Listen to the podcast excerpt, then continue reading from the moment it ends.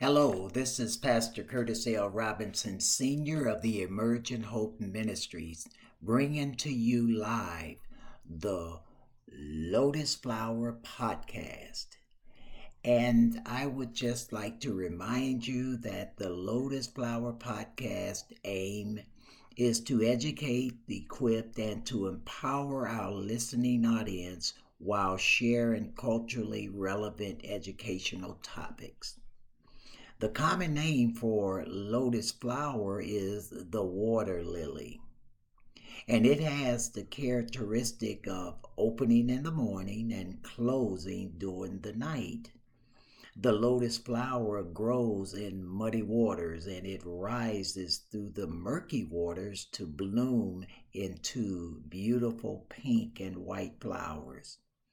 It signifies strength as it moves from the dark into the light. It also symbolizes inner strength in that it shows the determination to come out of difficulties. The very delicate flowers are likened to that of the Lotus Flower podcast stories and interviews that we bring to you. They will fill your atmosphere with positivity and with natural fragrance. And once again, welcome to the Lotus Flower Podcast. And today I would like to share with you the topic well, things happen. Well, things happen spiritual attention getters. You know, when something unusual suddenly grabs our attention, you know, we're speechless for a moment, and then we might say, well, things just happen. The attention getters might be as welcome as a surprising new job opportunity or as unwelcome as a, a series of health diagnoses. But with those blessings or those challenges, they also offer the opportunity to gain new insights into God's miraculous work in our lives, creating a revitalized focused and seizing our attention. Sometimes it takes a sudden, unexpected twist to make us focus.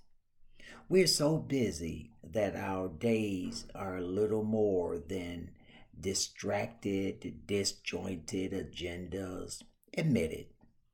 Most of us are so overscheduled with obligations and overloaded with texts and emails, news, podcasts, advertising, and interruptions.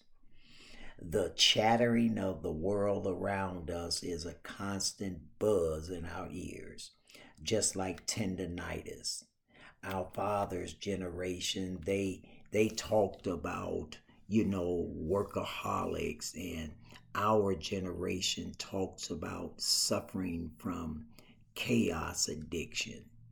You know, so how then is God to get our attention amidst all the clamor? You know, it's amazing how the Lord worked in the Bible to arouse his people, especially when they were going the wrong way.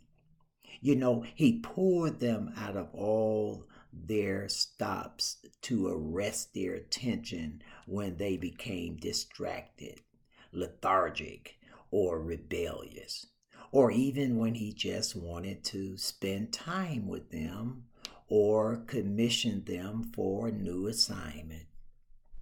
If he did so then, why wouldn't he do the same now?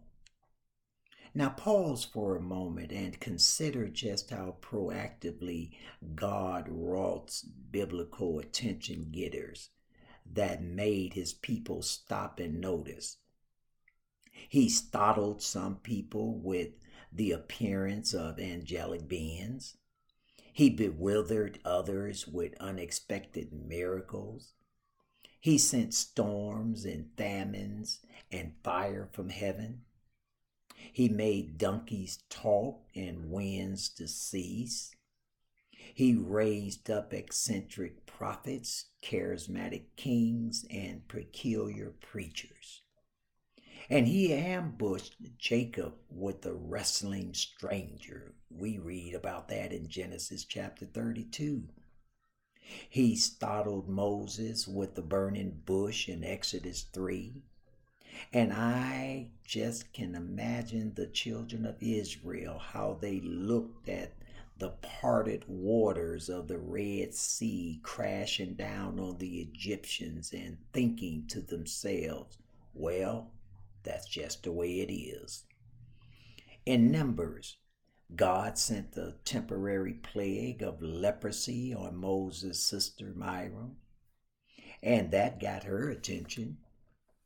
In Numbers chapter 12, in Samuel's day, he sent thunder and rain at harvest to startle the people into humble submission in Samuel chapter 12. The Lord got David's attention with a convincing story from the prophet Nathan. You recall that in 2 Samuel chapter 12, verse 1 through 4. In the year that King Uzziah died, Isaiah suddenly saw the Lord sitting on his throne high and lifted up. And Isaiah never got over that moment in Isaiah chapter 6, verse 1. How about in Isaiah chapter 38? King Hezekiah's attention suddenly refocused on the Lord at the onset of a terminal diagnosis. The Lord got Jonah's attention with a storm. How about Nebuchadnezzar's attention with the fourth man in the furnace? Peter's attention with a rooster and Paul's attention with a bright light on the Damascus road. The jailer of Philippi was awakened at midnight by an earthquake. Acts chapter 16. And what about the Apostle John, who was startled by a series of revelations on the island of Patmos in Revelations chapter 1? Oh, the many ways that God worked in the Bible to break through the stubbornness or distractions of his people so that they could see him afresh. He used defeats and disasters, diseases, blessings, angels, animals, visions, dreams, and phenomena in nature he sent prophets and preachers, priests and kings. On one occasion, he even caused the sun to stand still in heaven. That's found in Joshua chapter 10, verse 13.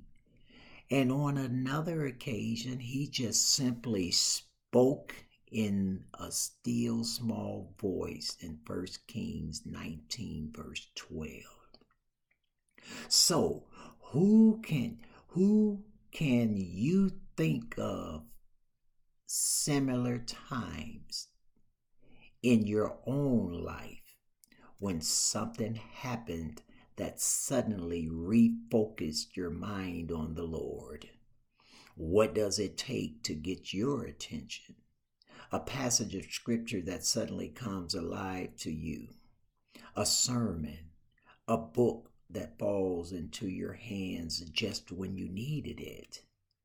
The admonition of a friend, a stress of bad news, a visit to the doctor, a breathtaking sky, or a great sunset. So, our goal is to show you that God knows how to break through our stubbornness, weakness, and awareness to reach us and to teach us. So I ask, what does it take to get your attention? Proverbs chapter 4 and verse 20 says, My son, give attention to my words. Hebrews chapter 2 verse 1 says, We must pay the most careful attention, therefore, to what we have heard, so that we do not drift away. What does God need to do to get our attention? And that's an interesting topic, and we'll discuss it through our talk.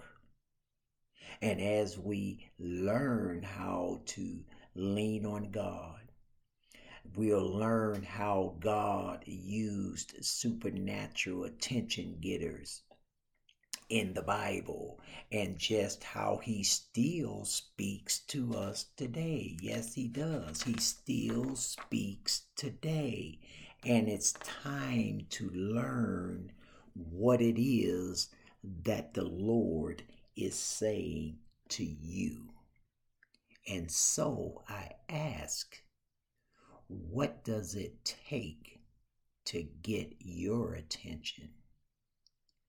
Or are you just saying that's just the way it is? This is Pastor Curtis L. Robinson with the Lotus Flower Podcast saying, What does it take to get your attention? Are you listening or are you asleep?